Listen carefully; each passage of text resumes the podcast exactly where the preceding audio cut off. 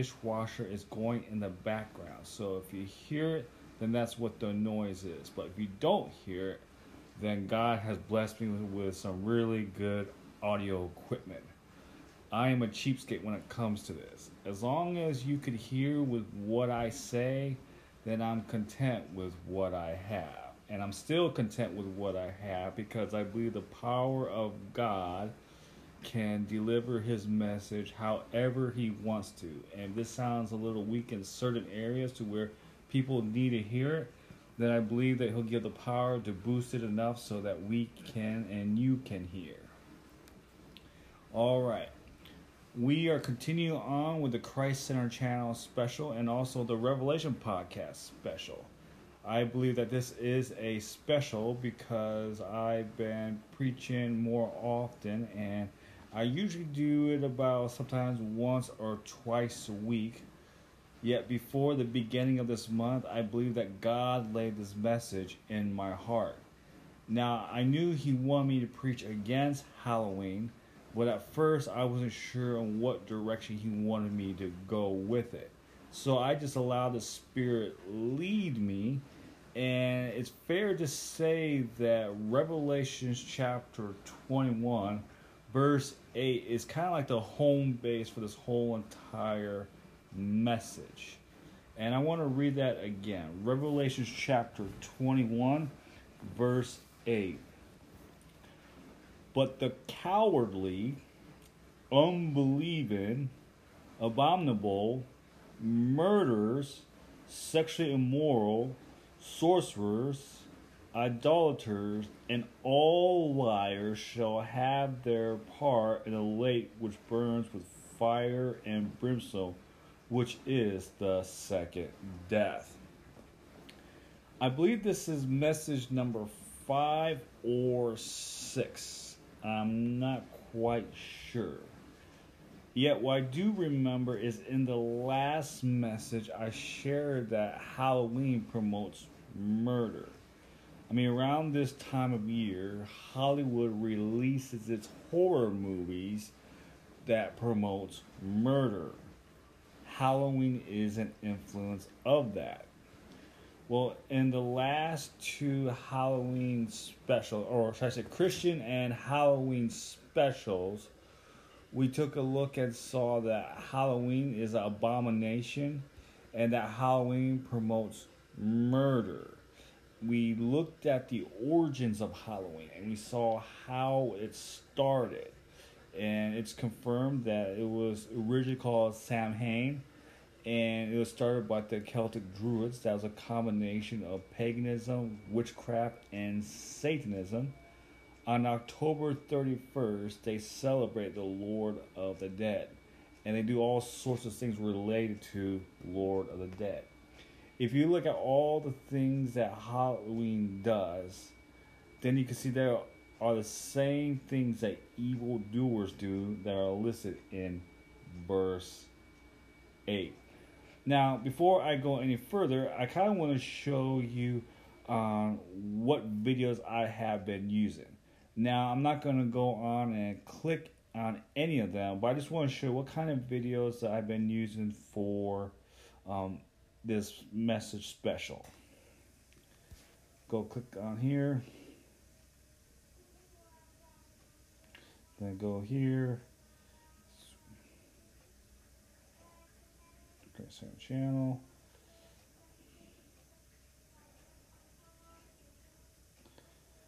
A playlist. My video resources for Christians and Halloween. Uh, these are the top three videos I've mainly been using. Now, Get the Gun was one that I used for either Christians and Halloween video number one or number two, but I can't quite remember. This is based upon a true story about a Japanese foreign exchange student that came to the United States in 1992. And him and his friend was going to a Halloween party, and they went to the wrong house, and the homeowner shot him and so I shared that message because I want to see like what kind of danger is involved in Halloween. And so, if you want to kind of look at the resources I've been using, um, feel free to check out my video resources and it's open to the public. All right. Well, in Revelations chapter 21, verse 8, after murderers, you have two words sexually immoral. And this is my message for tonight. Halloween is for the sexually immoral. Now, after I read the word, I like to go and read an article or two. Sometimes I might pick something that's trending. Other times I might pick a topic. And a topic that I have set up is for Satanism, Satanists, and Satan's temple. And no, I am not a Satanist. I'm a Christian. I am born of the Spirit. I have the Holy Spirit that bears witness with my spirit that I am a child of God. And there was nothing interesting in the satanic section at all, except for a headline and all I needed to read was the headline, and all I had was enough. The headline of an old article says this Satanic Temple says it will fight for gay rights. Let me repeat that again because it sounds odd and confusing. Satanic Temple says it will fight for gay rights.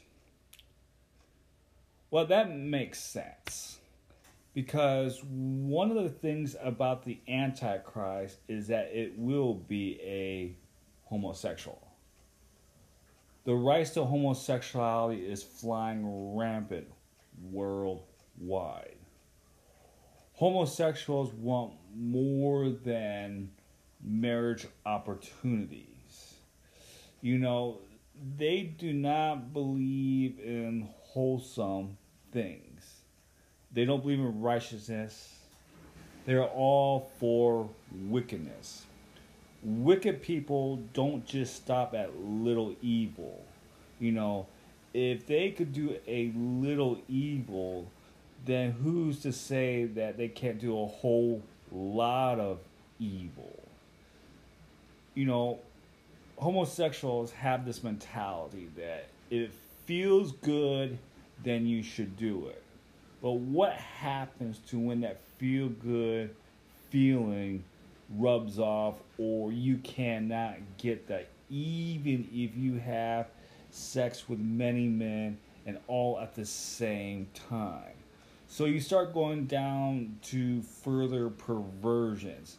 Next thing you know, you want to have sex with an animal, and the animal no longer fulfills you, and you know your conscience telling you that hey, you shouldn't have sex with the same gender. It is wrong. You ignore the conscience. You continue to go down because no one's not going to tell you what to do. Even the God given conscience that's given to you. God has given you a conscience. He has revealed himself to you so that on his day you are without excuse. You know, in California, they're trying to push pedophilia. And we see with major video streaming services such as Netflix that they are also trying to push for pedophilia. I mean, they're praying and hoping that with this election that the communist left will win so that they can legalize pedophilia. One of the major reasons why is that a lot of politicians, movie stars, and athletes are tied with pedophilia. And if President Trump, which I think he will win by a landslide, if President Trump does win this election, that means that could be a lot of trouble for them. I mean, since he has been elected, there has been a lot of arrests made for pedophiles and human trafficking. Now, I did not mean to go down a political trail, and I'm not trying to promote a political message. All I'm sharing is what I see is going on. Yet, regardless of what your political views are, whether it's right, left, middle, or whatever, that doesn't really matter here, and that doesn't really matter to me. But what should matter is what does the Word of God say? We should always hold the Word of God higher than any standard in this world. The Word of God is something that we should follow. And we can only just pray and hope that politicians do follow the Word of God and obey it. However, even if they don't obey the word of God, we still have to respect them because God allowed them to be in power for a reason. The only time that we should be going against elect leaders is that they tell us not to worship God and worship something else. And that's when the time we have to stand for God and what we believe in. And thank God that the United States has not come to that yet. They're trying to, I mean, they're really pushing for it. I mean, with homosexuality spread worldwide, I mean, they're pushing for pedophilia and they want to legalize it. I mean, that's a good example to where evil knows no bounds. And when Christians just celebrate just one day of the year with Halloween, then that's usually enough for Satan to corrupt them. You know, a lot of pastors think that it's okay to celebrate Halloween, and they don't know the Word of God. Either they don't know the Word of God, or they're willingly preaching a false doctrine, and that's very, very dangerous. In 1 Timothy chapter 4, verse 1, the Holy Spirit says in later times that many will depart from the faith for doctrines of demons and they will fall for lies and they will have their conscience seared with a hot iron.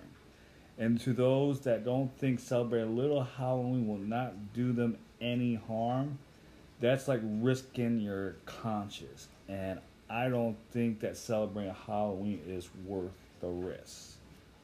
Well, anyways, Halloween is for the sexually immoral.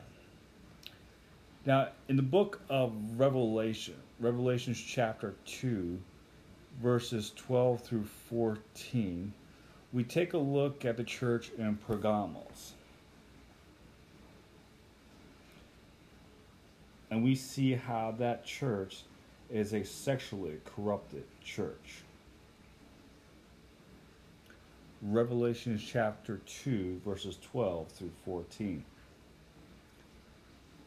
And to the angel of the church in Pergamos, write These things says, He who has a sharp two edged sword, I know your works and where you dwell, where Satan's throne is, and you hold fast to my name, and did not deny my faith, even in the days which Antipas was my faithful martyr.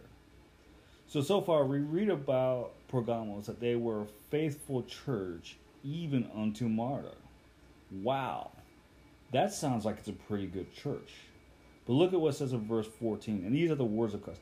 But I have a few things against you, because you have there those who hold the doctrine of Balaam, in other words, the doctrine of Satan. Balaam and Satan is the same thing, for Satan created Balaam Satan is an influence. Balaam is an influence of Satan, who taught Balak to put a stumbling block before the children of Israel, to eat things sacrificed to idols, and to commit sexual immorality. Remember, those that commit sexual immorality will not inherit God's kingdom. And we read that in Revelation chapter 21, verse 8.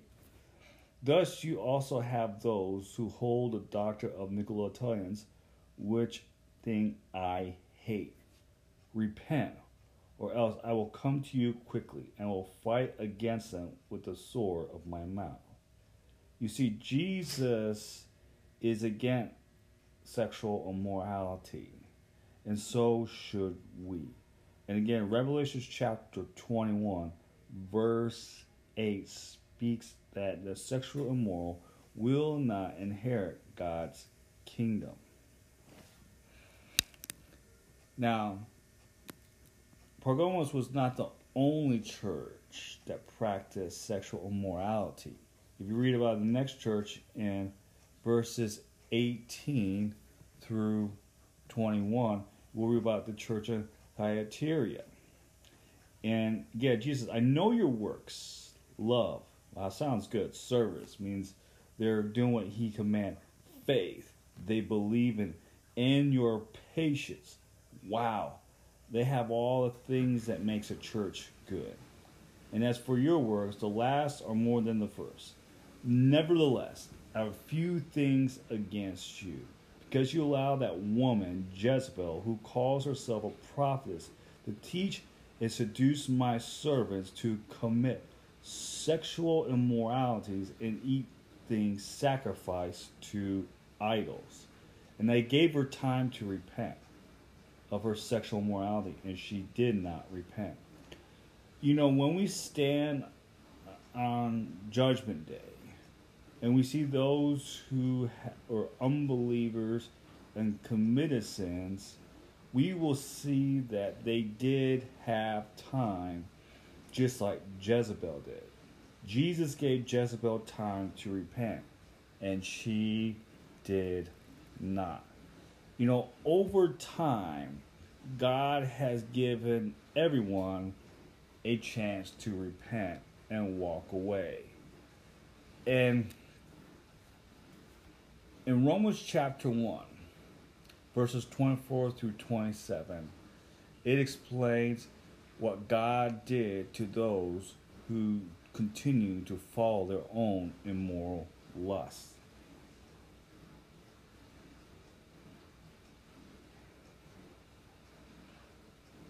Romans chapter 1, verses 24 through 27. It says, Therefore, God also gave them up to uncleanliness, those that did not accept God and obey Him, in the lust of their hearts, to dishonor their bodies among themselves, who exchanged the truth of God for the lie and worship and serve the creature rather than the Creator, who is blessed forever. Amen. So, in other words, people chose to worship God's creation. I mean, if you kind of break it down, they're worshiping things that made them feel good. So, in other words, worshiping creation gave them a sensuality that they continue to follow. They lusted after these things and they chose those things after God. Now, God is a just God. He has given us liberty and He has given us love. He's given us free will either to accept Him or to reject Him. God is not going to force those who do not want to worship Him to worship Him. God wants real worship, and He knew how to get that. In order for Him to give real worship from us, He had to give us free will. And through that free will, we either are going to accept God or we're going to reject God. Now, those that reject God, we see what's happening to them when they continue down their road of lust. In verse 26, for this reason, God gave them up. So, words, he just lets them go, gave up to vile passions. Or even their women exchanged the natural use. The natural use for women is to have an attraction for man. Likewise, also the men, leaving the natural use of women, burn in a lust for one another. Words, other men. Men with men, committing what is shameful and receiving themselves the penalty of their error which was due. The penalty of error which was due was something that we read about in Revelation chapter 21, verse 8. For the sexually immoral will not inherit God's kingdom. And we see Jesus speaking to the church in Pergamos and Thyatira, and he's telling them that do not commit sexual immorality. Repent and turn away, or I will cast you into the lake of fire. So we see what sexual immoral does that it corrupts men and it makes them feel shameful of themselves. Now, we're going to see what God created sex for so that we understand that it is from God. It is something that we can enjoy, and it's for His glory. So we're going to see how He set that up and why He did that. So let's go into Genesis chapter 1. Genesis chapter 1, verses 27 and 28. We are going to read about on the sixth day on what God did. We know that God made the animals and he made humankind. So verse 27. This is what God tell this is what God is. So God created man in his own image. In the image of God he created him. Male and female he created them. So verse, verse 27 we see that God created two genders, male and female. Science proves that, and you cannot go against science. In other words, you can't go against God. God is the creator. He made two genders, male and female. And it doesn't matter if a male tries to be a woman or a woman tries to be a man. A man will always be a man, and a woman will always be a woman. That's the way it is, and that's the way it's always going to be. Then God blessed them and God said to them, Be fruitful, in other words, be productive, and multiply. How do human beings multiply? Well, they multiply by through marriage, where male and female become one, and when they have sex, they multiply the human race. And we see that in Genesis chapter 2, verses 23 through 24.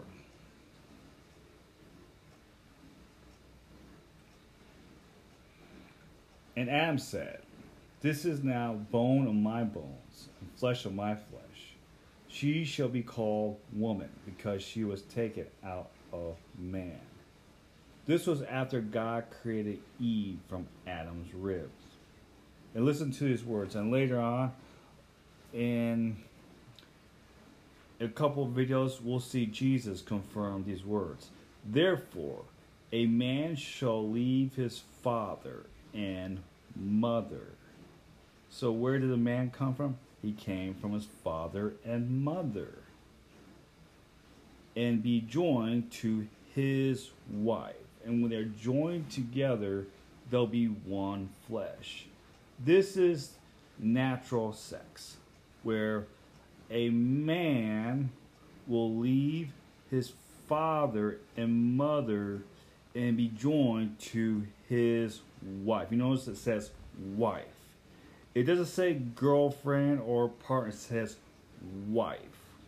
Wife is the female where he has made a commitment to, and she has made a commitment to him, where the flesh will be one.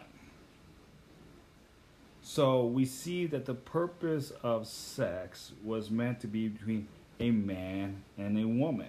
And was the purpose of creating this world by filling it with the human race. And yes, when we do have sex, it is pleasurable. Yes, that's how God made it. He made it enjoyable. You know, all God things that God has made, He has made it for our enjoyment. Yet Satan takes the things of God and he twists them and he makes it shameful. He makes it unnatural. And his Satan's way of sex leads to death. For Revelation chapter 21 verse 8 says the sexually immoral will not inherit God's kingdom. So along the way, we're going to take a look and see what is sexual immorality and how is it associated with Halloween. Well, I don't really have to dig in too deep to let you guys see that sexual immorality is associated with Halloween. I mean, just you know, go to like Walmart or Target and just kind of walk around the aisle and look at the costumes that they sell for women. You know, they basically have the women dressed like prostitutes. And it's not by accident. You know, the devil knows what he's doing. I mean, if he could get people to do witchcraft, idolatry, or practice some sort of form of animal sacrifices or even human sacrifices if they're connected to the government or something, then why not? Why not have sexual immorality? You know, evil, there is no limits. Or that's what he tells with that with evil, there's no limits. There's no God that can't tell you what you can or cannot do. You are your own God. I mean, Satan tried to sell Adam and Eve that lie. Says, hey, listen, you eat from the tree of life, you'll be like a God yourself. And that got them to the flesh, and they decided that they would rather be like God, disobey God. Sin and death came into this world. Then shame came. Adam hid. Adam tried to hide himself with animal skin, kind of like made the first costume. And, you know, he was fearful of God. Satan tricked Adam. He twisted, he turned up everything upside down. That's how Satan is. And so he makes sex shameful, disgusting, and it leads to death. Now, in Exodus chapter 20, verse 14,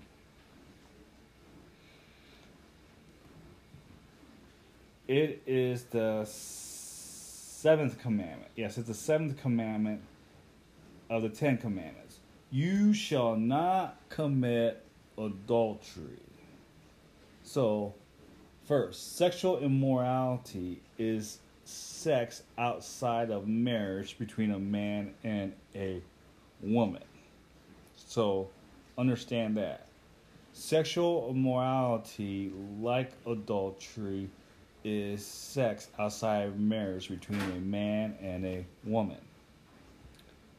Now, even before the flood, people were sexually immoral. Let's see Genesis chapter 6, verses 11 and 12.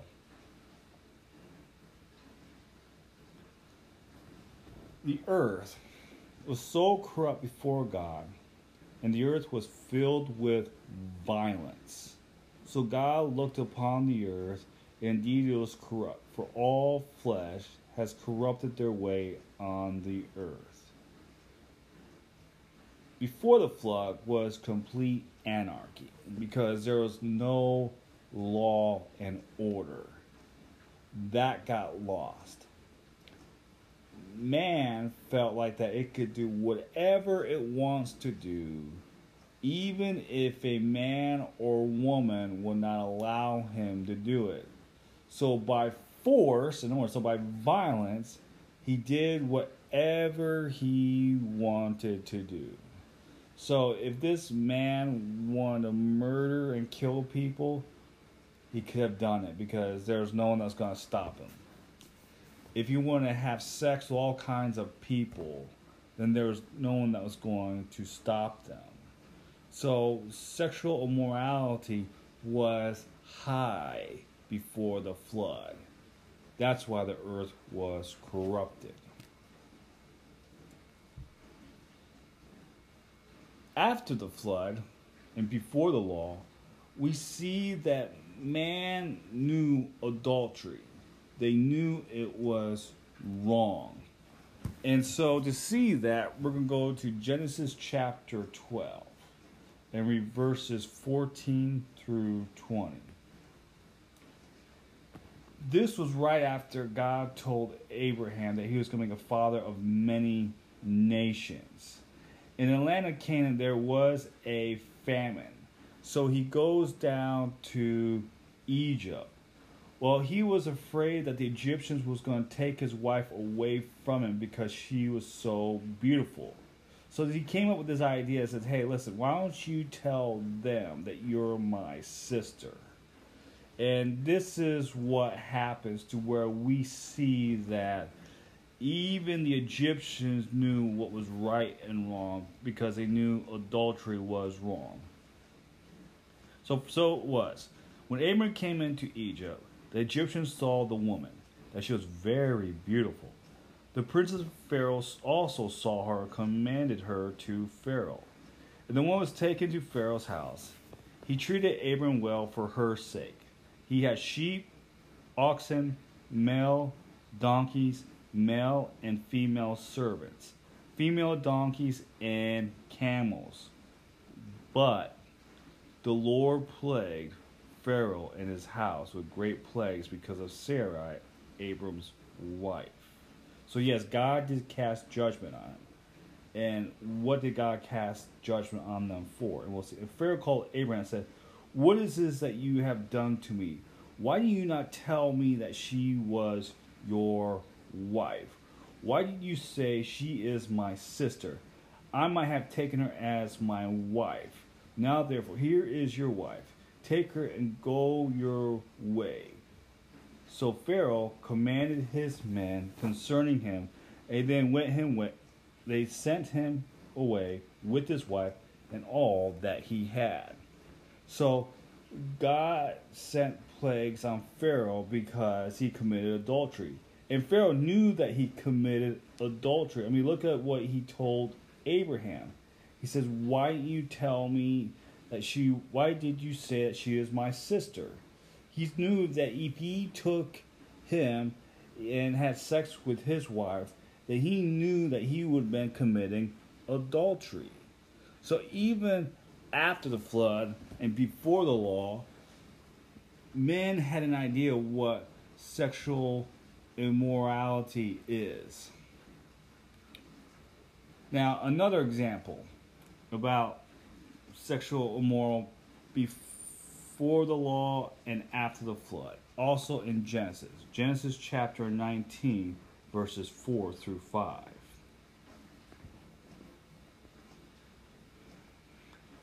This is in Sodom. This is what the Sodomites tried to do with the two angels. Now, before they laid down the men of the city, the men of Sodom, both old and young, all the people from every quarter surround the house, and they called to Lot and said to him, Where are the men who came to you tonight? Bring them out to us that we may know them carnally. God set fire and brimstone down Sodom and Gomorrah for their sexual immorality and other corruption. You see, the Sodomites wanted to rape angels. I mean, that's how corrupt they have gone. I mean, there was no law and order what was right and wrong. And these Sodomites felt like they could have sex and have sex however they wanted to, and no one was not going to tell them any way they can or cannot do. Now, next story about adultery is in Genesis chapter 39, verses 6 through 9. Genesis chapter 39, verses 6 and 9. Now, this story right here has to do with Abraham's grandson, Joseph. Joseph was sold by his brothers and he ended up in Egypt. He was in cap he was in the captain of Pharaoh's army's house, Potiphar. And God blessed Joseph to where Joseph eventually became in charge of Potiphar's house.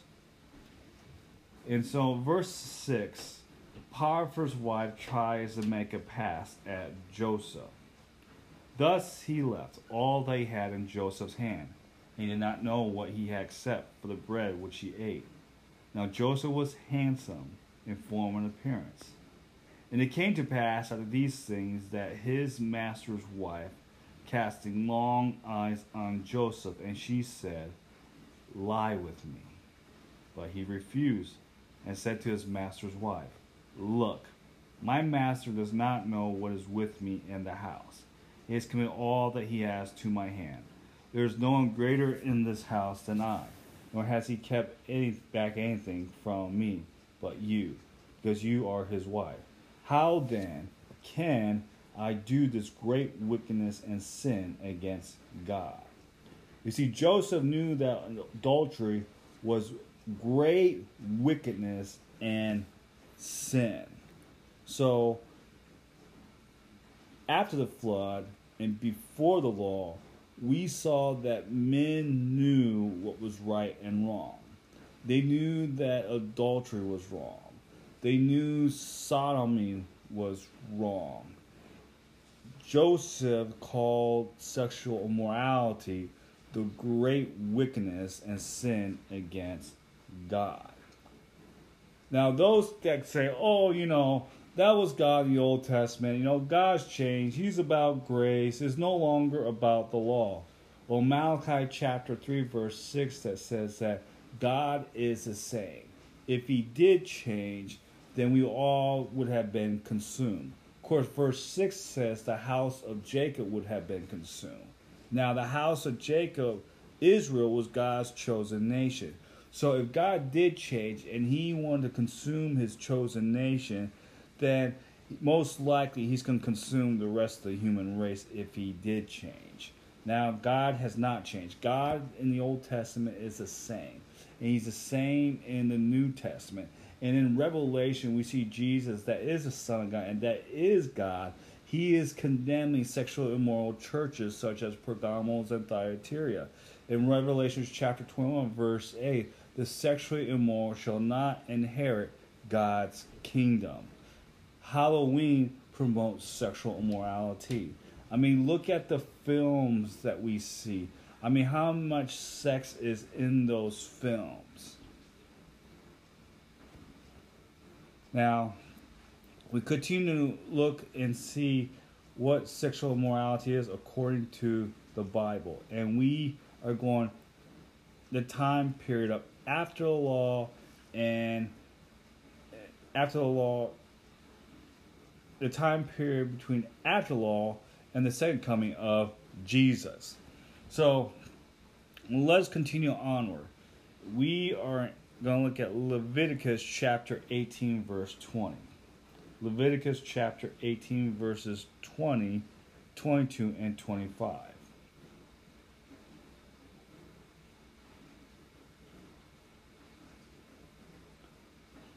Moreover, you shall not lie carnally with your neighbor's wife to defile yourself with her. So, in other words, you should not commit adultery.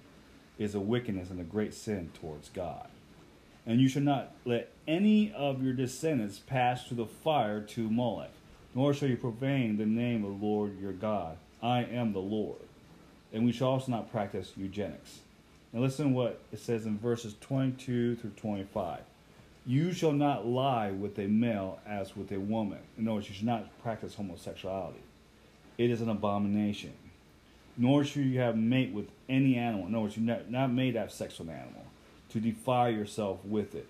Nor shall any woman stand before an animal to mate with it. It is perversion. Do not defile yourself with any of these things, for by all these things the nations are defiled. We saw the Sodomites being defiled with what they practiced with their sexual morality, which I am casting out before you. Well, we saw fire and brimstone lay on Sodom and Gomorrah. And in Joshua, we see the Israelites getting ready to throw over the nations in Canaan because of the abominations that they have done, like having sex with animals, um, eugenics, um, committing adultery, and having acts of homosexuality. For all those things, the land is defiled. Therefore, I visit the punishment of its iniquity upon it, and the land vomits out its inhabitants. So, in other words, God cast these nations out. And people that continue to practice acts of evil, such as sexual immorality, will not inherit God's kingdom because If God just let them in without them having to repent or change, they'll corrupt heaven, just like the Sodomites that corrupted Israel. Now, let's see what it says in Leviticus about sexual morality. Let's go to Leviticus chapter 20, verse 13.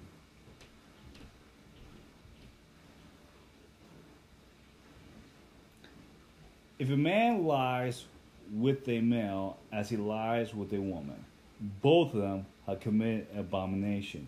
Remember when my video where Halloween is abomination, and we learned the word abomination is something disgusting and stinky, and something that a person can't even taste. It's a person that a person can't even look. It's a thing that a person can't even smell. And this is how God feels about sexual immorality. It's an abomination to him. And God is the same. And Jesus commanded the Pergamos and the Thyatira church to flee from sexual immorality. Stop doing this. And remember, you know, Pergamos was a church that was faithful even unto death. And still, they had to turn away from sexual immorality. People that fell because of sexual immorality Samson with Delilah in the book of Judges is an example. King David with Bathsheba. And King Solomon. I mean, King Solomon was David's son, and he was a third king. God gave Solomon wisdom, and God used Solomon in such a way where, you know, he was wealthy, he built the temple, and he has such wisdom that where world leaders of this Queen of Sheba came and visited to see for herself, see whether or not the things that she heard was true about Solomon. And look at towards the end of Solomon's life on how he ended up. We're going to go 1 Kings chapter 11, verses 1 and 8.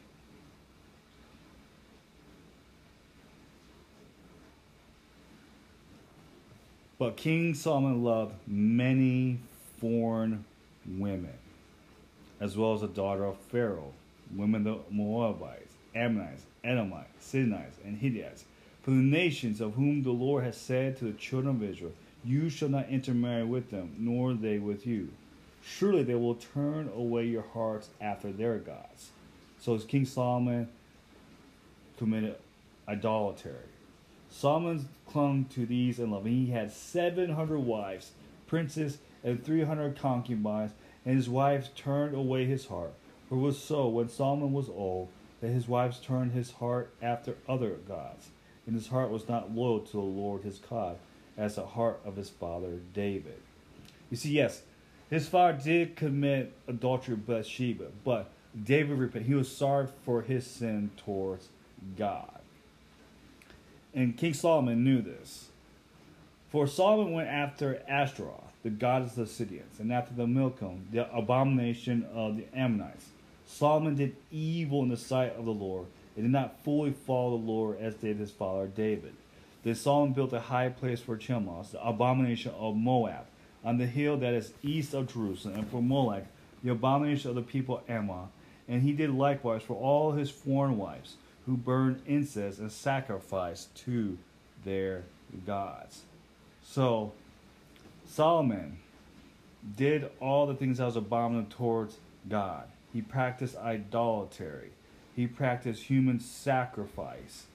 And I'm not sure if he practiced human sacrifice. It just says he sacrificed to their gods. I mean, he said at least sacrificed animals, but I'm not sure if he did human sacrifices or not. But either way, sacrificing to gods is a sin. And like I said, he committed adultery. So, adultery or any type of sexual immorality is an abomination towards God. Now, look at what King Solomon wrote about those who were into adultery. He wrote this early in his life. In Proverbs chapter 6, verses 23 through 25. And I think it's a great reason why Christians should not participate in idolatry And we should not even do it because we know it's not something that God wants us to do. And those that practice adultery will not inherit God's kingdom. Well, if you practice adultery in this world, then your life's going to end sooner than what you expected it to or hoped to. Look at what it says in Proverbs chapter 6, verses 23 through 25. It's for the commandment is a lamp and the law a light. So God's words is a guide on how we can live. Reproofs of instructions are the way of life. So there's a correct way of living. The correct way of living is to keep you from evil women, from the flattering tongue of a seductress. Do not lust after her beauty in your heart, nor let her allure you with her eyelids. For by means of a harlot, a man is reduced to a crust of bread, because she'll cost you everything you have, and not just in materials. An adulteress will prey upon his precious life. Can a man take fire to his bosom? No. And his clothes not be burned? No. Can one walk on hot coals and his feet not be seared? No, that's impossible. So he who is going into his neighbor's wife, whoever touches her shall not be innocent. People do not despise a thief if he steals to satisfy himself whenever he is starving. Yet when he is found, he must restore sevenfold. He may have to give up all the substance of his house. Now, this is the difference between a thief and an adulterer. Whoever commits adultery with a woman lacks understanding. He who does so destroys his own soul. Wounds and dishonor he will get, and his reproach will not be wiped away. For jealousy is a husband's fury. Therefore, he will not spare the day of vengeance. He will accept no recompense, nor will he be appeased till you give him many gifts. So, adulterer that is caught by a husband will not live. He will be miserable. Now, I know in the 21st century in West Coast that there are laws, but, you know, a jealousy will rage over the law. So the law will not even guarantee your life if you practice adultery. Now, we've seen the damage that adulteries and sexual morality has done in the Old Testament. You know, we saw a plague on Pharaoh when he was about to commit adultery with Abraham's wife, and he didn't know that, which is why, you know, God gave him time to correct that. And then we read about the Sodomites in Sodom, where God just laid Sodom and Gomorrah in fire and brimstone. And then later on, we read about Joseph, you know. He had a chance to commit adultery, he had a chance to commit sin. But he knew in his heart that it was a great sin as wickedness towards God. So he chose not to sin. He would rather obey God. Now, afterwards, it didn't get easy for him because he went in jail as an innocent man. And God used that to train him and bring him up right so that he can be ready to be a leader for his people.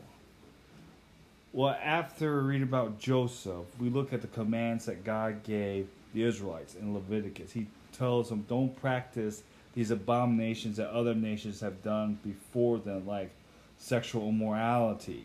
And sexual immorality is all sorts of perversions, you know, having adultery, having sex with the same gender, and having sex with animals. And God tells them not to do these things. Well, we read in the Bible that we see God's people fall into adultery. We saw Samson, who was supposed to be the deliverer of the Israelites. He fell into adultery. And then we saw King David, a man after God's own heart. He committed adultery and murder, but he repented to God. He was sorry that he sinned towards God. And then you had King Solomon, who we just read about on what he said, what happens to those who committed adultery. Now, King Solomon was blessed by God because if King Solomon was a poor or middle class person and he committed adultery, it would have been fair to say that his life would have ended shorter than later. And yet Solomon knew that it was wrong and he still committed those things. So the Old Testament, and we're going to see in the New Testament, is giving us a good picture of what happens to those who practice sexual immorality. And it leads to death. And so Halloween uses sexual immorality to draw people in. You see, Satan's smart. You know, he realizes, hey, not a lot of people are going to be in death and darkness like to tell the Druids. I got another way to try. I'll track them to a flesh. I'll put eye candy in front of them. They'll take the bait. They'll come on in, you know. And so Halloween has harlots, and they have women that's dressed as harlots, and women that say, "Hey, I'm just dressed as a harlot, but I'm not a harlot." If you're dressed like a harlot, then you're a harlot. It's that simple. Well, we're going into the New Testament now, and we're going to look at Jesus and adultery. We're going to see what Jesus' interactions like were like with adulterers, and they are both in the Gospel of John. The first one is John chapter 4. John chapter 4, verses 13 through 18. Now, Jesus goes through Samaria because he needs to go. He's going to change the lives of people through an adulterer. And Jesus meets the Samaritan woman. And this is what she says. This is what he said to her. He's, Whoever drinks of this water will thirst again. And he's talking about physical water. Whoever drinks of the water that I shall give him will never thirst again. The water he's talking about is about the spiritual water and he's given the woman a chance to be born again. But the water that I shall give him will become a fountain of water springing up into everlasting life. This is what the woman said. The woman said to him, Sir, give me this water. See, she knew what he was talking about. That I may not thirst, nor come to draw. And look what Jesus said to her Go call your husband and come here. So the woman answers, I have no husband. Jesus said, You have well said, I have no husband, for you've had five husbands. And the one whom you now have is not your husband, in that you spoke truly. So this woman was an adulterer. Now going back to verse 16 where it says, Go call your husband and come here. When you read this verse, it may seem like a little harsh and one people may think that oh Jesus to judge them. No, no, no. He's asking her to bring her husband here because he want to give him eternal life as well. So we see that Jesus, when he came into this world, he could have condemned because he is God and he is Son of God. He has every right to. But he came to save lives. And so Jesus has given us time throughout time to turn away from our sins and follow Him.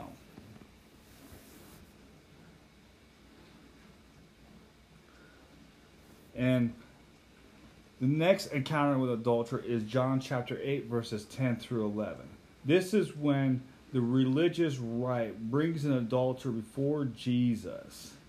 And they wanted, they were testing Jesus. They were using her to test Jesus they knew that Jesus could not execute her because it was against law for Jews to execute other Jews under Roman law. However, in the law of Moses says that if you catch someone committing adultery, that you should stone them to death. So these religious guys like, yeah, we finally got Jesus. We're going to trick him. And remember what I said, Jesus is God. He is the Son of God.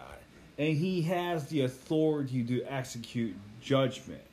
But look what happens here. This is such a beautiful story. This is after everyone has. Well, let me. It's worth reading the whole entire thing. That's how good this story is.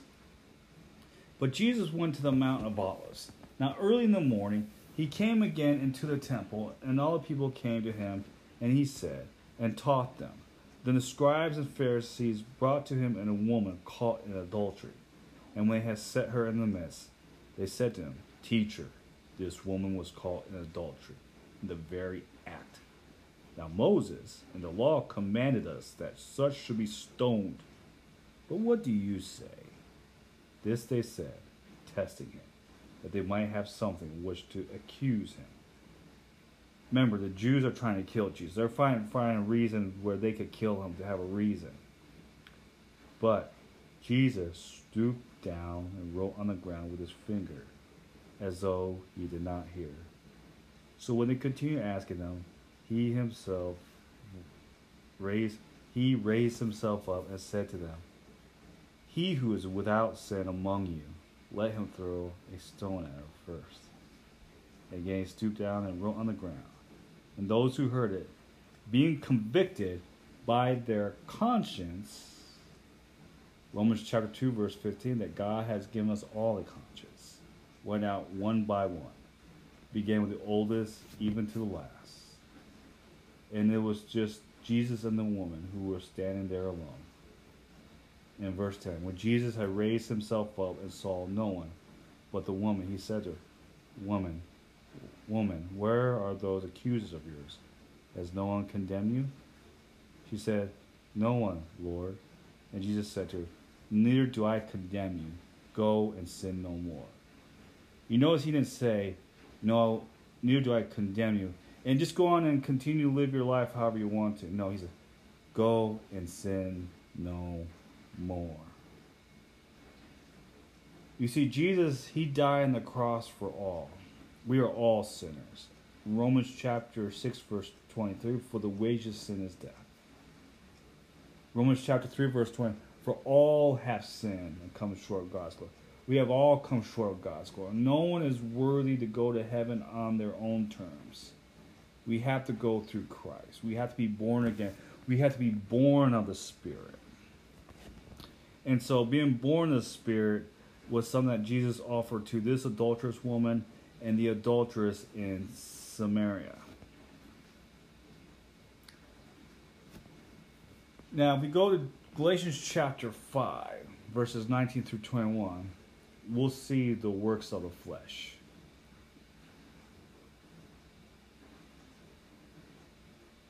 Now, the works of the flesh are evident, which are adultery, fornication, uncleanliness, lewdness, idolatry, sorcery, hatred, contentions, jealousies, outbursts of wrath, selfish ambition, dissensions, heresies, envy, murders, drunkenness, revelries, and the like, of which I tell you beforehand, just as I also told you in time past, those who practice such things will not inherit the kingdom of God.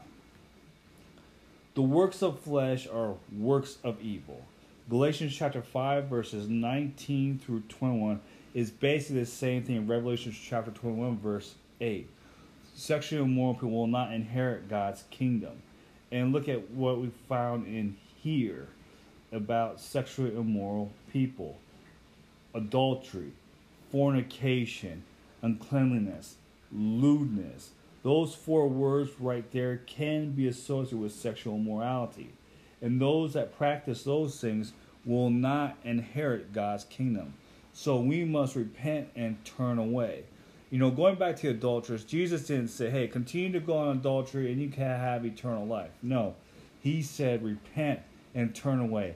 In fact, the first message of the gospel was repent, for the kingdom of heaven is near. Now, here's the will of God when it comes to how we should live and it's in First Thessalonians chapter 4, verses 3 through 5, also written by Paul. First Thessalonians chapter 4, verses 3 through 5. For this is the will of God, your sanctification, that you should abstain from sexual immorality, that each of you should know how to possess his own vessel in sanction and honor, not in passion of lust like the Gentiles who do not know God in other words, people that don't know God or rejected God will live in the passion of lust. They'll live as sexually immorals. And this is how we should not live. It's the will of God for us to not to practice sexual immorality. And that we should present our body as a living sacrifices unto him. You know, Galatians, I mean, Genesis chapter 4, God told Cain to have self control. If Cain could not have self control, then why did God say, Cain, have self control? One of the gifts of the Spirit is self control. Let's bounce back to Galatians chapter 5 and see that. Galatians chapter 5. In Galatians chapter 5, but the fruit of the Spirit is love, joy, peace, long suffering, kindness, goodness, faithfulness, gentleness, and their self control. If you are born of the Spirit, that means you have the witness of the Spirit to your spirit. That means you are a child of God. The fruit of the Spirit, the fruit of the Holy Spirit has self control. We can learn to have self control. So, where we are not giving into the flesh to commit sexual immorality. I mean, look at what it says in 1 John chapter 3 verses 4 through 6 about those who practice works of the flesh. And this should encourage us to have self-control. 1 John chapter 3 verses 4 through 6. Whoever commits sin also commits lawlessness, and sin is lawlessness. And you know that he was manifested to take away our sins. Jesus, and in him there is no sin. Jesus. Whoever abides in him does not sin. And let me clarify that because a lot of people will take this out of context. When we are born again, we have a spirit, we have a new man. The new man doesn't sin because he's new, he's not contaminated. And so our soul is where our thoughts and emotion lies. Now, because we're still in our bodies, we still have a flesh where Satan can tempt us through the flesh. It's in our soul that we either decide we're going to either walk in the flesh to fulfill the flesh, or we're going to walk in the spirit to fulfill the spirit. And in Romans chapter 12, verse 2, it talks about daily we need to renew our mind with the word. We need to fill our mind with the word so that we are not contaminated by the world to be walking in the flesh. Because when we constantly, in other words, practice walking in the flesh, then we are practicing sin. We are practicing acts of lawlessness. Now, what happens when we are born of the Spirit, you know, things that we used to do, like the evil stuff, we didn't feel as guilty. But when we do that as Christians, our spirit, not the Holy Spirit. The Holy Spirit doesn't condemn us. The Holy Spirit condemns unbelievers. The Spirit in us is the one that's condemns. Hey, you should have not done this. Now it's up to us that we should listen to the Spirit and we need to evaluate all of our lives. And so Jesus says that it's best to remove your eyes or cut off your hand and enter the kingdom of heaven with one eye and lame. Now, Jesus is not actually talking about physical um, decapitation or physical harm, but Jesus is talking about sin. If there are things in our life that's causing us to sin, then we should get rid of it. That's part of developing that self control. So, if you have a problem with sexual immorality or watching anything like pornography or anything like that, get rid of it. That stuff will destroy you. I mean, that stuff has destroyed families worldwide. I mean, I think if man understood how dangerous pornography is, then I think he will work that much harder to try to keep it illegal. Now, I don't think illegalizing it will solve it. You know, I think it would just make matters worse. You know what? In Ephesus, when people got saved, they burnt their witchcraft books. Now, Christians didn't make them burn it. They willfully burnt their witchcraft books. they got rid of it. They didn't need it. And so I believe when people are truly repent and they truly are born again, that the Holy Spirit will guide them and it's going to reveal to them the things that's causing them to sin. And the Holy Spirit will lead them to get rid of that stuff. So Christians get rid of that stuff it doesn't matter whether pornography is legal or illegal because we know Christians, we should not do those things. We should not watch those things. And so, whenever we leave our lives in the spirit, we sin less and less. We don't practice it. We find ways not to do it. So, this because you're born in the spirit, your spirit doesn't sin, but because there's that battle between flesh and soul. I mean, Galatians chapter 5 was all about that flesh and soul. Walk in the spirit, don't fulfill the flesh. The flesh and the spirit, they're battling one another. What is the flesh and spirit fighting over? They're fighting over our soul. And so we have the free will to either walk in the flesh or walk in the spirit. And with the word of God, it shows those that walk in the flesh will go to death, but those that walk in the spirit will have life. Jesus has given us life. He has given us the power to walk in the light.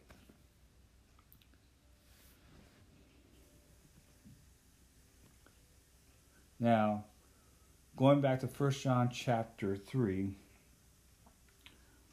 verse 6. Whoever abides in him does not sin.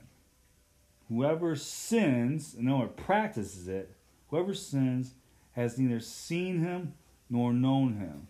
So if a pastor justifies sexual morality, that means two things. The pastor does not know him because he doesn't read the word, or he has never been born of the Spirit. And in 1 Corinthians chapter 12, verse 3 says this. 1 Corinthians chapter 12, verse 3. Therefore, I make known to you that no one speaking by the Spirit of God calls Jesus a curse. So if you say that you could be a Christian and practice sexual morality, that means you don't have the Spirit of God. Because basically, we're saying Jesus is a curse. And remember, going back to Pergamos, Jesus told that church, stop practicing sexual morality. And remember, Revelation is written to believers and not to unbelievers. And going back to what it says, 1 Corinthians chapter 12, verse 3, and no one can say that Jesus is Lord except by the Holy Spirit. Only by the Holy Spirit can we confess that Jesus is Lord. That means we abide in Him. That means we obey His commands. And Jesus says not to commit adultery and don't commit any forms of sexual immorality. Now, I want us to continue to see the dangers of sexual immorality. Let's go to Jude chapter 1, verse 7. Jude chapter 1, verse 7.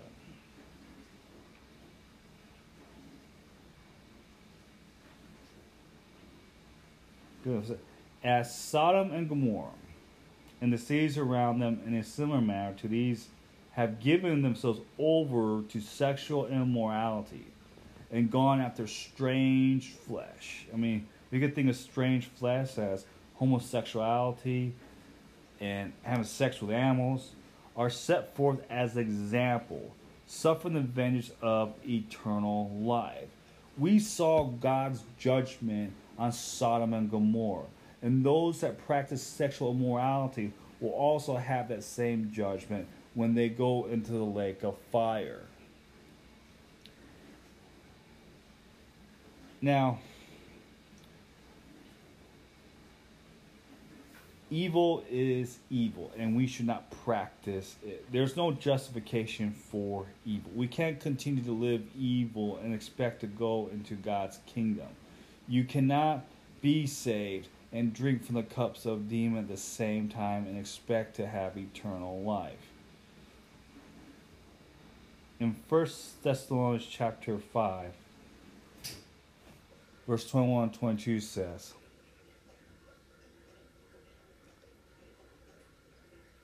Test all things. Hold fast what is good. You want to see more about test all things? Romans chapter 12, verse 2.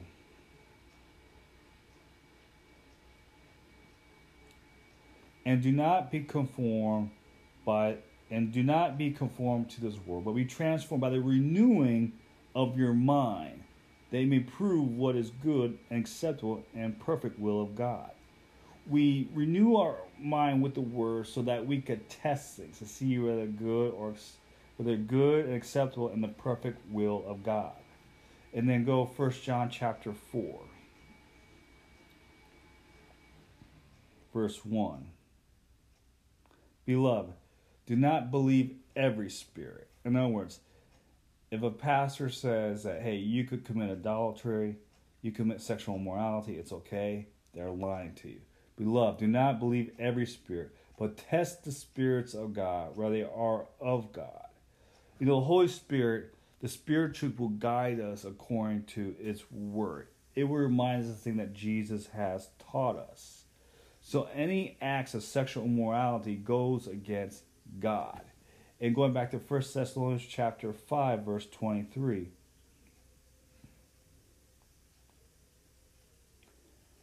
Abstain from every form of evil. Abstain from every form of evil. And let's bounce back to Revelation chapter 21 verse 8. But the cowardly, these are acts, but the cowardly, unbelievable, abominable, murderers, sexually immoral, sorcerers, idolaters, all liars shall have their part in lakes which burns with fire and brimstone, which is the second death. And go to Galatians chapter 5. Galatians chapter 5. And it'll say the same thing. Works of now the works of the flesh are which are adultery, fornication, uncleanness, lewdness, idolatry, sorcery, hatred, contention, jealousies, outbursts of wrath, selfish ambitions, dissensions, heresies, envy, murders, drunkenness, revelries, and the likes, of which I tell you beforehand. In other words, Paul told them this before, just as I told you in past time, that those who practice such things will not inherit the kingdom of God. So those that practice sexual immorality and are martyrs will not inherit the kingdom of God. Look at what James says in James chapter 2 verse 11. For he who said, Do not commit adultery, also said, Do not commit murder. Now, if you do not commit adultery, but you do murder, you have become a transgressor of the law. In other words, if you just break one commandment, then you're guilty of breaking all of the law. I mean, we look at it in verse 10, James chapter 2, verse 10. For who shall keep the whole law, and yet so one point, he is guilty of all. He is guilty of all.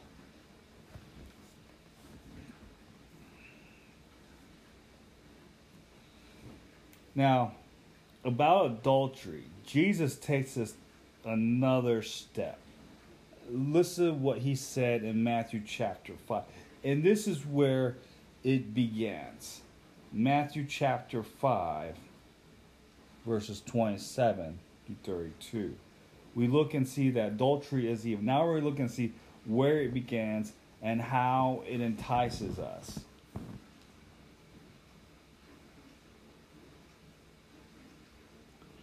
You have heard that was said to those of old, You shall not commit adultery.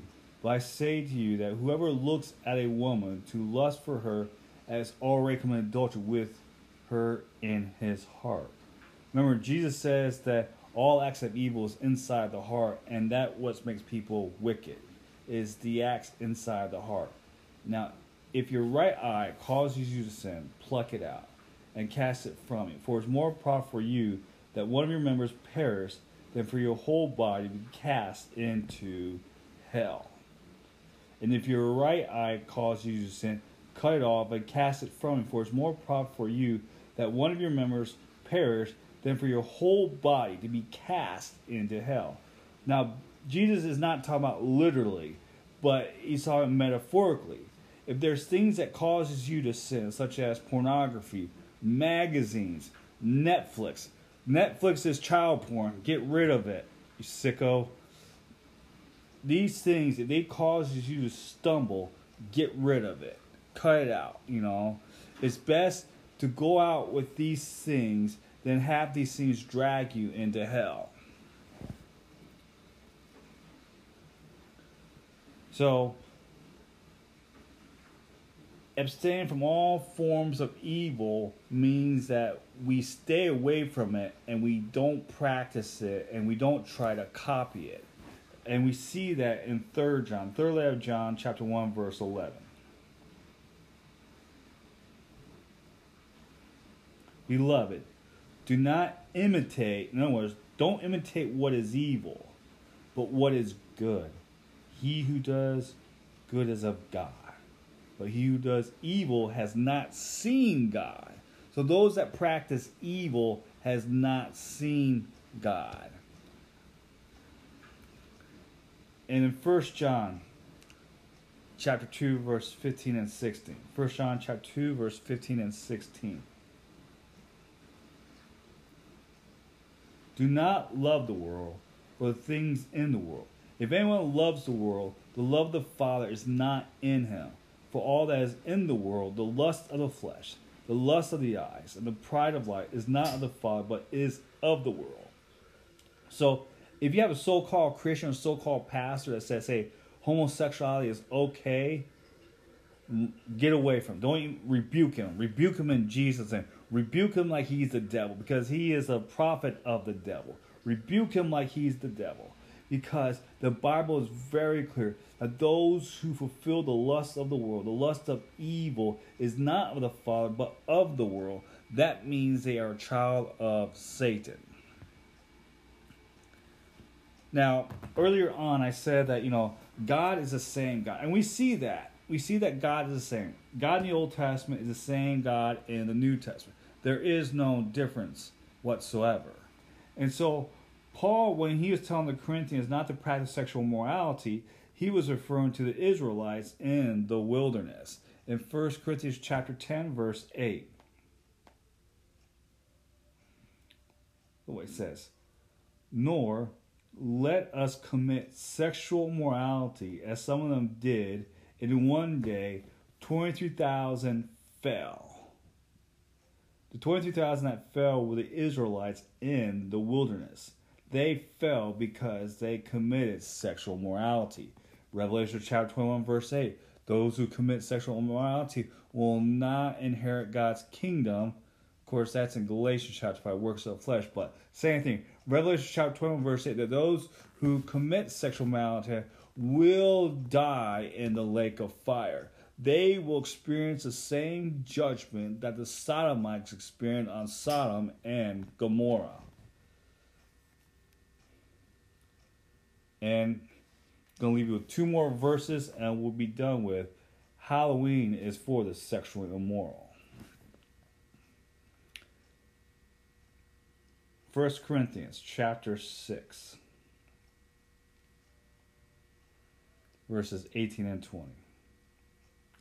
Flee sexual immorality. Every sin that a man does is outside the body, but he who commits sexual immorality sins against his own body.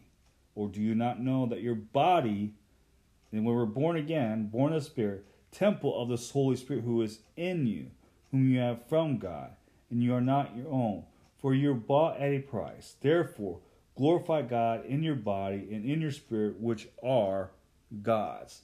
So when we are born of the Spirit, we live in the Spirit, and we don't practice the things of evil. The fruit of the Spirit is self control. The Spirit will guide us and it will show us the things that causes us to stumble. And so it will give us strength to get rid of those things. And we should fill our minds with the word daily so we could test what is right and what is good. And through the word, we should see that we should not practice sexual immorality and we should not practice Halloween. Halloween is for evil people, and that includes sexually immoral. And so I want to close where we began in Revelation chapter 21, verse 7. Verse 8. Revelation chapter 21, verse 8. But the cowardly, unbelieving, abominable, murderers, sexually immoral, sorcerers, idolaters, and all liars shall have their part in a lake which burns with fire and brimstone which is the second death. So you can see all from the Bible, from Genesis to Revelation, that God speaks out against sexual immorality. That includes adultery, homosexuality, sex with animals, and even sex with children. Those are all abominations to God. Those are all the things that the nations did before the Israelites took over the Canaan land. In Revelation chapter 21, verse 8 is very clear that those who practice those things will burn with fire and brimstone, and they will not enter into God's kingdom. All right. Next for Christians and Halloween will be Christians should have nothing to do with sorcery. Over here on the Christ Center channel and over on the Revelation podcast. May God bless you.